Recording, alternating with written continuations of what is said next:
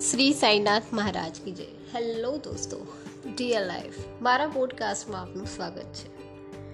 Attitude is everything attitude બદલો, જીવન બદલો, જેમના લેખક છે જેફ કેલર શબ્દો અને જવાબદારી. એક બીજું કારણ પણ છે, જેને લીધે તમને તમારા ગોલ્સ વિશે કોઈને કહેવાનું મન થાય.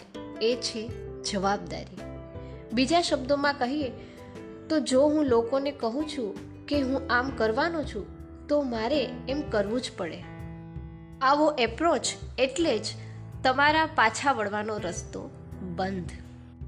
અંગત કે વ્યવહારિક સંબંધોની વાત કરું, તો હું આ સિદ્ધાંતમાં માનતો નથી. પરંતુ કેટલીક વખત જીવનમાં આગળ વધવા માટે અને એમ્બિશિયસ ગોલ પ્રાપ્ત કરવા માટે પાછા વળવાના તમામ નેગેટિવ રસ્તા બંધ કરી દેવા પડે છે. આ એક ઉપયોગી નીતિ નીવડી શકે છે.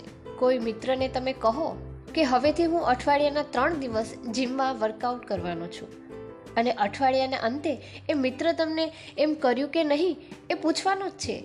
એ તમે જાણતા હો તો તમે જીમમાં જાઓ એવી શક્યતા વધુ છે. જાણીતા મોટિવેશનલ વક્તા ઝિગ ઝિગલરનું ઉદાહરણ તો એનાથી પણ વધુ રસપ્રદ છે.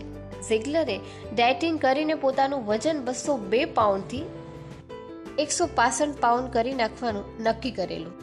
એ જ સમયે એ એમનું પુસ્તક see you at the top લખી રહ્યા હતા.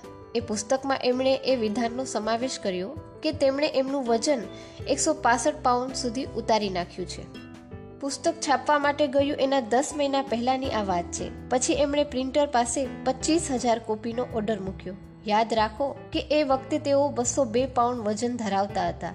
તેમ છતાં તેમણે એની ક્રેડિબિલિટી પચીસ હજાર લોકો સાથે દાવ પર મૂકી. પોતે એકસો પાસઠ પાઉન્ડ વજન ધરાવતા હતા. એવું વિધાન કરીને ઝિગ્લરે પોતાની જાતને એ પુસ્તક પ્રસિદ્ધ થાય ત્યાં સુધીમાં સાડત્રીસ પાઉન્ડ વજન ઉતારી નાખવાનો પડકાર ફેંક્યો અને એમણે એમ કર્યું પણ ખરું.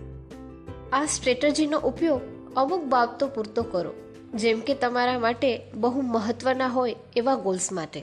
કે પછી જ્યાં તમે ખૂબ મહેનત કરવા માટે તૈયાર હો એ માટે. તમને થશે કે આ સ્ટ્રેટજી જોખમી છે? અલબત્ત, એ છે જ. પરંતુ એ જબરદસ્ત મોટિવેશન પણ આપે છે.